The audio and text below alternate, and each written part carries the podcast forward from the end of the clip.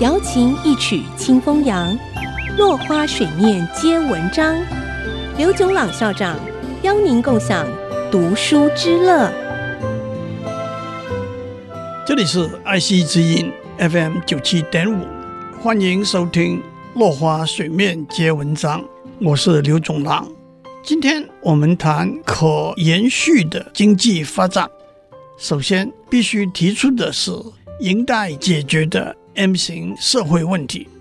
虽然全世界的经济发展不断提升了整体财富，今天仍然有很多人过着非常贫困的生活。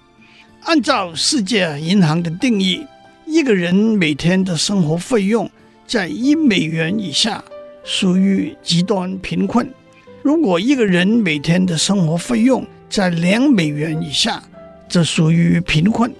在二零零一年，全世界有百分之十五以上的人口生活在极端贫困之中，有百分之四十以上的人口生活在贫困之中，这是令人震惊的数字。今天。全世界平均每年有一千万个儿童因为贫困而死亡。专家学者的一个目标是，二零二五年全世界没有人生活在极端贫困之中。此外，相对的贫富悬殊也是可延续的发展里头的一个重要的问题。在理论上，平均财富和财富分配的平衡度。是两个独立不同的指标。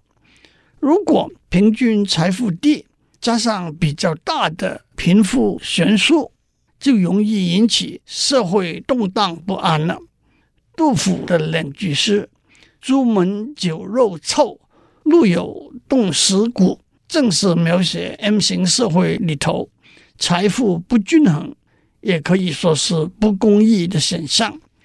未来社会的经济发展有几个有趣又重要的观念，其中一个是微额信贷 （micro credit），就是把非常低额的贷款借给有需要但是没有担保的人。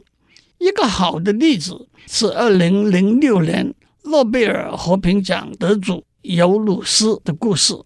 尤鲁斯是孟加拉的一位银行家和经济学家。